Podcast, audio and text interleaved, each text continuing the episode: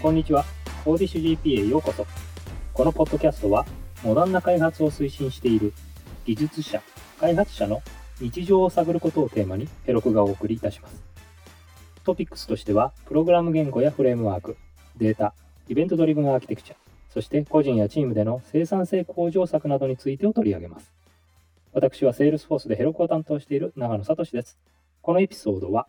Deeply Technical がテーマとなります。本日は Fastly 株式会社の相沢俊之さんをゲストにお迎えしております。相沢さんよろしくお願いします。こんにちは、相沢です。よろしくお願いします。はい。えっ、ー、と、まずは自己紹介の方よろしくお願いします。はい。えー、私なんですけども、 Fastly でセールスエンジニアをしている相沢俊之と言います。えっ、ー、と、もともとソフトバンクに2001年頃在籍していて、その時にですね、まあ、ソフトバンクグループの会社として大手 CDN ベンダーの日本立ち上げメンバーとしてジョインしました。それ以来、複数の CDN ベンダーに勤務して、えー、ファストリーで4社目になります。他にもユーザー企業の方で CDN の担当してたりとかっていうこともあって、かなり CDN とは長い付き合いをしているんですね。相沢さんと、えっと、初めてお会いしたのってやっぱり赤米だったですかね？おそらく、はい。あの、そこで私も少し、社員ではなくて、あの、お手伝いをしている時があって、その時にお会いしたのが最初だったんじゃないかなと思います。そうですよね。あの、実際にあの、ちゃんと仕事したってあんまり経験なかったりするんですけど、なんとなくお互いはお互い知ってますみたいな感じですよね。そうですね。同じオフィスにいたことがあるみたいな、なんか、あの、あいついたな的な、お互いそんな感じなのかなって思ってます。えっと、実際ののキャリア的にはずっとこう CDN と関わられてるっていうような感じですか？はい。あの、まあ、キャリアの中で CDN が一番長くなってますけども、まあ、その前というのは、ウェブ、まあ、そのソフトバンクにいた時もそうですが、まあ、ウェブ開発者として、あの、実際にその前は、CDN 入る前はコードを書く役割でウェブに携わってました。あ、じゃあ、プログラミングとかもやられてたんですね。その通りですね。それが横滑りで、まあ、開発者の方を相手にする仕事に変わってきた感じ。ははははなるほど。実際にそあの CDN になると、あのコーディングというよりは、なんかこう、XML とか、まあ、そういうようなもスクリプトみたいなものをコピペするような作業が 結構多くなってくるのかなっていうふうに思うんですけど、あのまあ、アーキテクチャだとか、そういうふうにこうキャリアを変えられたその時に、どういうふうなその心境の変化みたいなのあったりしますか？そうですね。それで言うと、その開発者を辞めようとか思ったりわけしたわけではないんですけど、実はソフトバンク入った時に狙いがあって、あのソフトバンクその2000年頃、まあある意味バブルの頃なんですけど、割と海外との合弁を立ち上げて、そのアメリカのビジネスを日本に持ってくるみたいなことをたくさんしてたんですよね。当時だと、アルバとか、あごめんなさい、アリアリバとかいろいろあったような気がするんですけど、あのそういったところに携わって、あの、グローバルな仕事をしたいって思ってたんですよ。それで、それを狙ってソフトバンクに入って、そういった合弁で立ち上げる一つであった赤米に手を挙げて、そっちに入った。なので、コードを書くのをやめる開発者からじゃなくなるっていうよりは、そのグローバルな仕事をしたいっていう流れで、今につながってます。なるほど、そうなんですね。ありがとうございます。で、ああの、今働かれてるのはファストリー、えー、ということで、まあ実際にヘロクもそのアドオンマーケットプレイスで、えー、パートナーとなっていただいているんですけれども、実際にファーストリーと出会われたのっていうのは、どういったきっかけですか？はい、これもちょっと、まあ、面白いといえば話すと長くなっちゃうんですけど、あの実はですね、僕、そのファーストリー入ったのは2015年で、その前の仕事は、直前の仕事、前職は、英語の先生だったんですね。まあ、ちょっとここは全然、その突然、どっから英語の先生になって、また戻ってきたのかっていうところが不思議な話だと思うんですけども、まあ、僕はその時は完全にフルタイムの英語の講師で、で、そのままずっとその仕事を続ける予定だったんですよ。なので実は声かけてもらった時一度断ってるんですが、ただ、ファストリーっていう話を聞いて、ちょっと調べてみると、非常に面白い、まあ、CDN とかって自分の知った世界なんだけど、あのー、全然アプローチが違っていて、えー、こんな会社が今あるんだっていうので、やっぱりこの間の話ちょっと待ってくれるって断ったけど、ちょっと話聞かせてよ、みたいな感じで、2015年にファストリーに入社しました。なるほど。あの、まあ、ちょうど僕もヘロック始めたのが2015年ぐらいだったので、まあ、その時にあのキャリアチェンジっていうタイミングは、まあ、同じような感じだとは思うんですけど、僕はもう CDN から、まあ、あの携わっていた時からもう6年以上経ってるので、CDN 自体のそのもう知識があんまりこう追いついてなかったりするんですけど、ファーストリーの特徴っていうのはどういったものがあるんでしょうか？はい。あのまあ、そういった意味で言うと、まあ、CDN、CDN、コンテンツ配信という言葉はこれまで何回も出てきてますけれども、ファストリーはあの自社のサービスのことをエッジクラウドっていう呼び方してるんですね。逆に、まあ、我々我々自身では CDN っていう表現はしてないんですよ。まあ、ここに込められている意味っていうのは、単なるキャッシングとか、まあ、俗に呼ばれる CDN というなサービスではなくて、それをもっと超えたいろんな目的で使えるものという位置づけで、あのエッジクラウドっていう呼び方をしているんです。なるほど。じゃあ、そのエッジクラウドっていうものの中には、そのコンピューティングだとか、そのキャッシング以外のことも含まれてるっていうような位置づけなんですかね。そうですね。あの、まあ、そういった意味で言うと、まあ、代表的なものとしては、例えばセキュリティもそうですし、まあ、コンピューティングというのも、特にこれからですね、あの、リリースしていく Compute at Edge、これも時間取れれば今日ぜひお話したい内容なんですけど、あの、コンピューティングにもより足を踏み出していく、どんどんそこを攻めていくっていうのが、いうのが、まあ、ファストリーのこれからの、あの、狙ってる部分です。なるほど。あの、実際に、まあ、えっと、ユーザーベースで、ユースケースとしては、やはり、あの、CDN キャッシングっていうところでも、あの、たくさんユーザーさんはいらっしゃると思うんですけれども、今だともっとそのユーザーの特徴としては、ファーストリーを使ってセキュリティを高めたりだとか、えー、もしくは、まあ、例えばウェブの配信をよりもっと早くするだとか、そういったことにもシフトしているっていうような位置づけなんでしょうか？おっしゃる通りですね。あのそういった意味ではあの事例を使ってお話しさせていただくとそこが分かりやすいと思うのでメルカリさんメルカリさんはファストリーをもう3年、4年近くおそらく使っていただいてるんですね。まあ、ご存知の通り、アプリベースでフリーマーケットというサービスを提供されている会社で、まあ、ここは説明いらないかもしれません。で、ファストリーをもちろんキャッシングにも使ってます。でもそれだけではなくて、例えばロードバランスだったり、マルチクラウドっていう切り口であの使っていただいたり、もしくはさっき言ったセキュリティですね。WAF、Web アプリケーションファイアロファイアボールとしても活用いただいている。あとは画像の最適化。画像をですね、エッジ側で、ファーストリーの方で最適化して配信をしていく。なんていう目的でも使いこなしていただいている会社がメルカリさんです。僕、最近メルカリユーザーになってですね、あの、本当に今週、えっと、配配送みたいなのをしたんですけど、まあ非常に使いやすくてよかったんですけど、メルカリさんだとやっぱりモバイルユーザーがメインになるのかなというふうに思うので、CDN 側の立場としては、そのいわゆるドコモだとか、え、もしくはソフトバンクだとかっていうキャリア相手みたいな、えー、と感じでの扱いになるのかなというふうに思うんですけれども、やっぱりそういったそのモバイルをメインにされているサービスに対しての特別なその対応みたいなものもやられてたりするんですよ。それ非常にいい質問だと思うんですが、まあ、モバイルに対して配信をしていくっていうことになると、そのコンテンツ配信の仕方としては、よりモバイルのプロバイダーに、ISP、まあ、プロバイダー、キャリアですね、モバイルのキャリアに近づいて、より近くから配信していくっていうのは、これ、コンテンツ配信、CDN としては、ある意味王道のやり方だと思います。ただ、実は、まあ、これはある意味、その CDN の古典的なアプローチで、ユーザーの近くから配信するエッジから配信する。これ正解、もちろん正解なんですが、実はファストリーちょっと新しいアプローチをとっていて、実は CDN、コンテンツ配信っていう仕組みの中では、ファストリー実は集中型の戦略をとってるんですね。どういうことかっていうと、キャリアとかの中に入れていく、よりユーザーに近づいていくっていうアプローチではなくて、日本国内では実は3箇所の配信拠点しか持ってないんですね。というアプローチをとっていて、おそらく今、長野さんが頭の中で想像していたアプローチとはちょっと違うんじゃないかなというふうに感じました。なるほど。まあ、つまり、えっと、赤米に僕がいた時代っていうのは、とにかくエンドユーザーの近くにサーバーがいっぱいあるので、速くなりますよ、良くなりますよみたいなアプローチだったんですけど、まあ、それがもう少しこう、日本で、日本の拠点としても、そんなにいっぱいこうサーバーを、えーと、いろんなところに用意するのではなくて、集中した中で管理をしていくっていうようなアプローチを取られてるっていうことなんですかね。おっしゃる通りです。なぜファストリーがそういった選択をしているかっていうと、おそらくそうですね、2つちょっとそこに補足できると思います。1つ目は、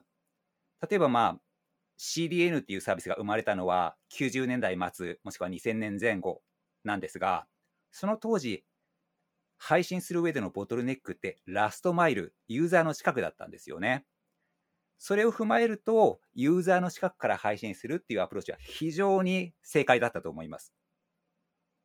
その一方で、今、ボトルネックどこにあるかっていうと、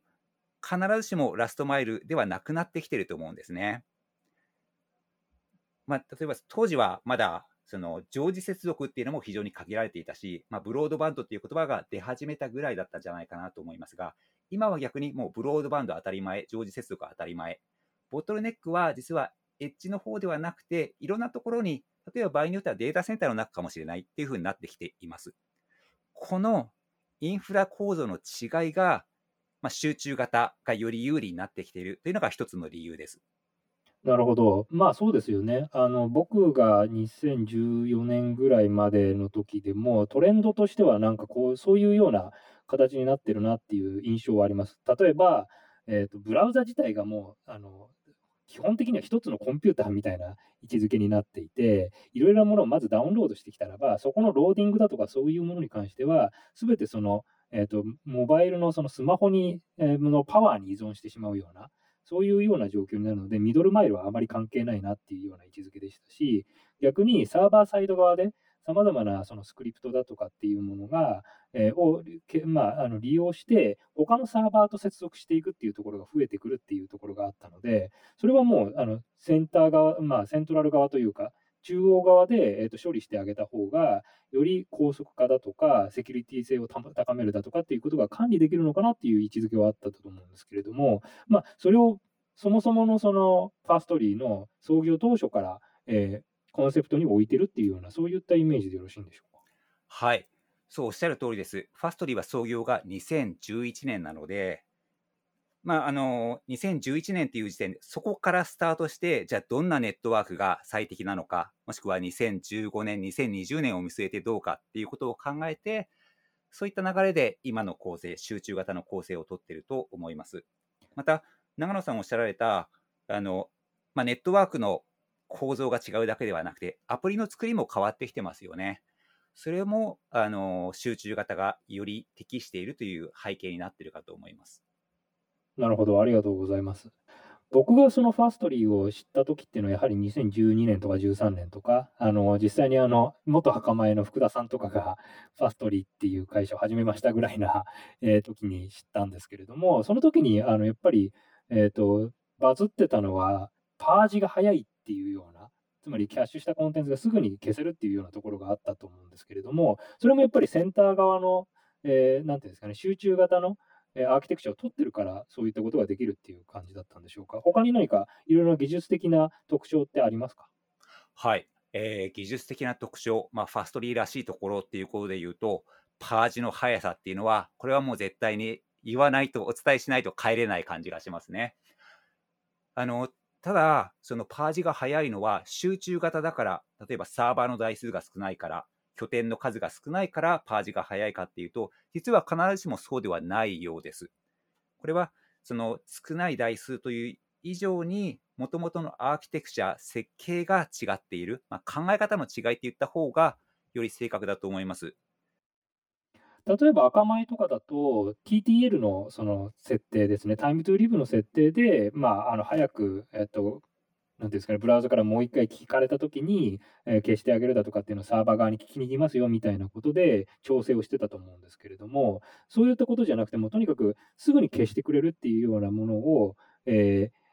サーバー側に指示をしてあげれば、一瞬で消えてしまうっていうのが、あまりこう僕の方では理解ができなかったりするんですけど、それはどういうふうなメカニズムでやられてるんですか？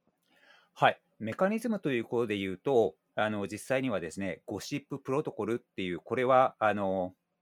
コンピューターサイエンスとかの世界で、おそらくあのそっちの背景がある方はご存知の情報かもしれないんですけれども、まあ、少しぶっちゃけて言うと、サーバー間でお互いにメッセージを投げ合って、それが急速に短い時間でサーバえーと、ネットワーク全体に展開されるっていったような仕組みを使って、それを実際に実装してみて、あのこれで、まあ、実際に我々150ミリ秒でネットワーク全体からコンテンツをパージ、消去することができるっていう仕組みになってるんですが、あのそこが肝なようです。なので、今実際にはグローバルで拠点数が72拠点、そしてサーバーの数でいうと大体2500台なんですけれども、これ数が小さいからそれが実現されているわけではなくて、そのゴシッププロトコルを選択して実装したタイミングで、これがどんどんそのネットワークの規模が大きくなっていても、この150ミリ秒っていうのは維持できるというふうに聞いてます。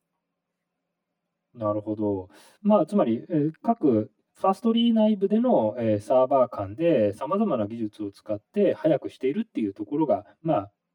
本当には基本的な肝になるっていうような位置づけなんですかね。はい、その通りですね。プロトコルが肝で、その集中型、台数が少ないっていうところは、実は関係ないんだよっていうことです。なるほど、ありがとうございます。実際にこれからその新たな製品だとかっていうのを出されていくというふうに思うんですけれども、今実際にそのアナウンス予定のものだとか、アナウンスされている製品の、えことについてご紹介いただけますか？はい。えっ、ー、と、新しいこれから出る製品で、まあ、ユーザーの方もご存知の方は期待しているもの、また内部でですね、実際に製品をまあ紹介して販売している立場でも、すごいエキサイティングなものが2つあるので、それぞれ話しさせてください。1つ目が、コンピュートアットエッジという製品があります。これ今、プライベートベータという形で、一部のお客様に試していただいている、そういったフェーズの製品なんですが、これは一言で言うと、サーバーレスの製品、まあ、皆さんがご存知のあの既存のあのサービスに例えると AWS さんのラムダもしくはラムダアットエッジに非常に似通ったサービスです。実際にあの AWS のラムダでサーバーレスっていう風な形で言うと、僕の理解ではその必要な時に必要なインスタンスが立ち上がってくる、もしくはまあ必要な時だけにえと利用ができるような、そういった位置づけで、あまりこうインフラだとかサーバーっていうものを意識しなくて使えるっていうようなイメージなんですけれども、その理解で合ってますか？はい、その特徴は、まあ、サーバーレス製品という意味で共通です。なので、その理解で完全に合ってますね。それで実際に何ができるようになるんでしょうか？はい。えっ、ー、と、ファストリーのこのコンピューターアットエッジの特徴、いくつかありますが、まず技術として、Web アセンブリベースでこれを、このサーバーレス環境を実現しているということが一つ大きいですね。ということは、何かしらの、えーと、作業をさせるとかっていうことを、えー、必要な時にキックしてくれるような、そういったイメージですかね。はい、その通りです。あの基本的には、まあ、Web アセンブリ念のためにお伝えしておくと、主にブラウザ上で実行するために使われることが多いかと思うんですが、その WebAssembly をサーバーサイドで、もしくはエッジで実行できるようにしたというのが一つのあのポイントになってきます。で実はファストリーはルセットと呼ばれるオープンソースの WebAssembly コンパイラーかつ実行環境にもなるんですが、これをオープンソースとして開発していて、それをこのコンピューターアットエッジというサービスのコアな実装に位置づけてるんですね。こちらの方を活用していく。そして、あの、他のサーバーレス製品、まあ、ラムダさんもそう、ラムダもそうですけれども、と比べての大きな違い、もしくは優れたところは、コールドスタートの時間が非常に短いんですね。他社さんの製品、えー、大体説明を聞くと、まあ、スタートアップのにかかる時間っていうのはミリ秒、早くてもミリ秒なんですが、ファストリーは、ファストリーコンピューターとエッジは、マイクロ秒単位で立ち上げることができるので、この立ち上げ時間というのが桁違いに速くなっている。なので、必要な時に必要なだけスケールできる。そしてパフォーマンスも非常に高いっていう特徴があるのが、サーバーレスの中では、あの、コンピューターとエッジの売りにしている部分です。なるほど。やはりそれを聞くと、そのスケーラビリティっていう点ではすごく、えー、と有効ですよね。あの、本当にピーク性が高いトラフィックだとか、そういうような時には、本当に瞬時にサーバーの数を増やしたいっていうニーズは高いでしょうから、あのそれができるのはすごく、えーと、有用なのかなというふうに想像しますね。そうですね。あの、まだ私自身もそんなに触れていないし、お客さんにはもうそれほど限られたお客さんしかご案内できていないんですが、あの、ここは本当にこれからエキサイティングになっていく領域だと思っていて、えっと、そうですね。私自身、まあそこまだ触れてないっていうのは、実は大きな理由が一つあって、現時点でファストリ、あの、まあ、WebAssembly というじあの環境、もしくは、えー、WebAssembly ベースのサービスだということをお伝えしたんですけれども、実際に何を使って開発をするのか、開発言語という面ではですね、現在、ラストだけをサポートしています。なので、コンピューターとエッジを使うためには、実はラストでコードを書かないといけないという縛りが現時点ではあるんですね。で私もまあこのために勉強していかなきゃとは思ってるんですけども、まだそれほど手をつけられていない状況です。ただ、じゃあラストだけしかサポートしないのっていうことで、念のために補足しておくと、今後の対応予定としてはタイプスクリプトだったり、Go 言語への対応を予定しているので、そういった意味では、あの、今後ですね、より使いやすくなっていくことは間違いないかと思っています。そうですね。あまりラストを使いますっていうウェブ開発者の方って聞いたことがなかったりするので、結構まだあのハードルは高いのかなと思いますけど、これからまあ、Go だとか TypeScript だとかを対応されることによって、様々な API を動かしたりだとかっていうのがあると思いますし、もっと重い処理だと、やっぱり Node.js だとか、Ruby、Rails みたいなものも対応していかなきゃいけないのかなっていう想像はしますが、まあ、そこまでになるのはちょっともう少し時間がかかるっていう感じなんですかね？はい、そうですね。あの、おそらくですけれども、私の理解では、そのタイプ、型とかっていったところを非常にストリクトにあの対応していくことが必要なので、あの俗に言うスクリプトへの対応というのはですね、非常にあのハードルが高くなっている。実装する側としてハードルが高いんではないかなと思うんですよね。ただまあ、タイプ、そういった意味でタイプスクリプトというのは、そのウェブ開発者の方にとっても比較的敷居が低いし、その型を重視するその実、こちら側のシステムにとっても、そこはサポートしやすいという意味で、まあ、そこは、あの、ある意味妥協点として、その中間地点として非常にいい選択なのかなっていうふうに、個人的には感じています。なるほど。期待できる製品ですね。あと、セキュリティに関しても、これから何か開発されたりだとか、提供されていくっていうような予定はございますでしょうか？はい。コンピューターとエッジと並ぶもう一つのこれから出てくる製品なんですけども、それがセキュアアットエッジです。セキュアアットエッジ、えこれは一言で言うと Web セキュリティスイートと言ったらいいでしょうか。まあ、代表的には Web アプリケーションファイアウォールプラスいろんなセキュリティ機能を追加したものと考えればいいですね。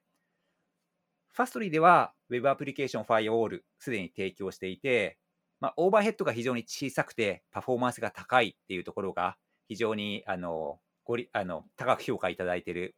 理由なんですけれども、ただ、セキュリティっていうことになると、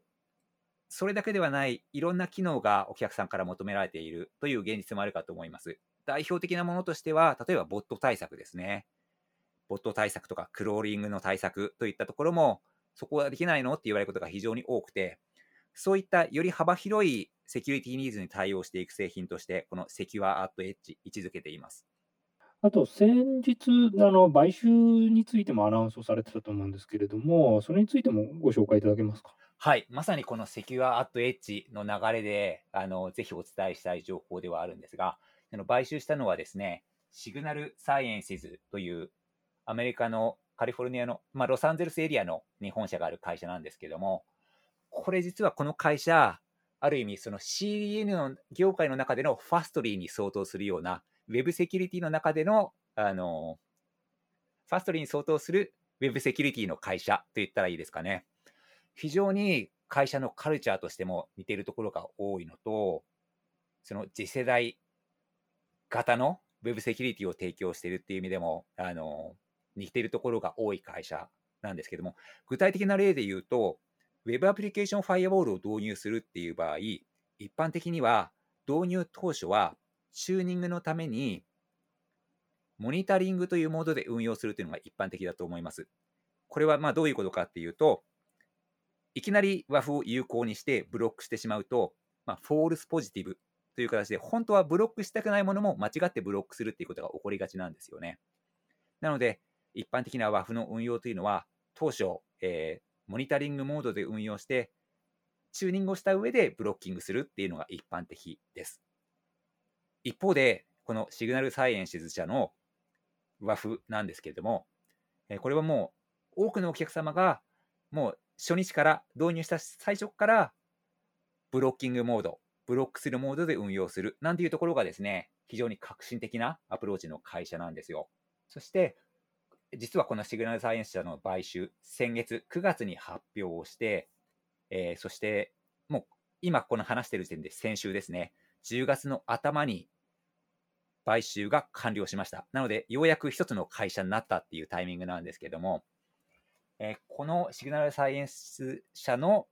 セキュリティ製品をもう完全にこのセキュアアットエッジの中に取り込んでいくという方向性になっています。まだまだ私も、まあ、一緒の会社になったばかりなので、あの、これから学んでいくところではあるんですが、このシグナルサイエンス社の製品がこのセキュアアットエッジに入るということが決まった時点で、もう僕の期待期待度っていうのはもう10倍ぐらい膨らんだ気がしますね。そうですか。あの、まあ、実際に、えっと、ファストリーさんの、あの、お話を聞かせていただいて思ったのは、やっぱりこう、今までのただ単にキャッシングだとかっていうような CDN の領域から、えそれぞれのウェブアプリケーションに合わせて、さまざまなカスタマイズをしたりだとか、アーキテクチャを変えていったりだとかっていうところに対応できるような製品を提供されてるっていうところがメインなのかなというふうに思って、そうすると、まあ、プリセールスのアーキテクトだとか、えー実際にお客様に支援される方たちの作業っていうのが、すごく重要になってるのかなというふうに感じましたので、やはり相沢さんがいらっしゃる、やられてるようなえー、ビジネスっていうのはすごくあの楽しいでしょうし、また大変なものなのかなというふうに想像しました。おっしゃる通りですね。あの楽しいっていうところはもうこのこの会社に入社して5年間ずっと感じるところですし、まあ、大変なところっていうのは、はい、あの先ほどのコンピューターとエッジのところなんかで、えこれ本当にやっていくのは大変だけど、でもやりたいっていう思いで、その狭間で揺れ動いてる感じがします。でも毎日勉強しなきゃいけないような、そういった状況ですよね。そこはそうですね。まあ、この仕事、あの会社問わずその側面はあるかと思うんですが、特にファストリーにいて、この2020年という今は、その実感が非常に強いです。今、日本法人って何名いらっしゃるんですか？はい。えっ、ー、と、グローバル全体では、その買収が完了して800、800何十人という800台に突入しました。日本は、えっ、ー、と、もうこの半年オフィスに行ってないので、ちょっとあの実感はないんですけど、おそらく30名をちょっと超えてるぐらいじゃないかなと思います。ああ、そうなんですね。まだハイアリングとかもされてたりされしますか？はい。まあ、ファストリー、その日本に限らず、まあ、全体でも日本でも急成長しているところなので、おそらくこの1年間で、おそらく1年前はまだ15人とかそれぐらいだったんじゃないかなと思うんですね。この1年間で2倍になっている。その成長はこの先も変わらないので、ぜひこれを聞いている皆さん、リスナーの方にもですね、ファストリーの求人情報をチェックしていただけると、皆さんのやりたいことだったり、向いてる仕事があるかもしれしれません。リモートで働くことも可能なんですかね？おっしゃる通りです。もともとこのコロナが発生する前からリモートフレンドリーでリモート勤務をしているのはグローバルでもたくさんいるし、日本国内でもオフィスに基本的に来ない人間は30人中少なくとも5人はいたんじゃないかなと思います。そういった意味ではリモートフレンドリーでな会社でもともとあったんですが、今はですね、えー、来年前半、2021年の6月までは基本的にリモート勤務ということになっているので、そこまでは完全、その職種問わず完全にリモート勤務が可能です。そうなんですね。あの、まあ、実際にこれ聞かれてる方で興味がある方、チャレンジしてみたい方は、ぜひともファーストリーさんの、えー、求人情報をチェックしていただければと思います。はい、えー、相沢さん、あのいろいろお話を聞かせていただきまして、誠にありがとうございました。はい、今日はお時間ありがとうございました。コーディッシュ JP ポッドキャストのエピソードをお聞きいただき、ありがとうございました。コーディッシュ JP は、エロクの日本チームがお送りしています。エロクは、セールスフォースに所属し、開発者に愛され続ける PaaS 製品です。より詳しいことは、 jp.heroku.com にアクセスしてみてください。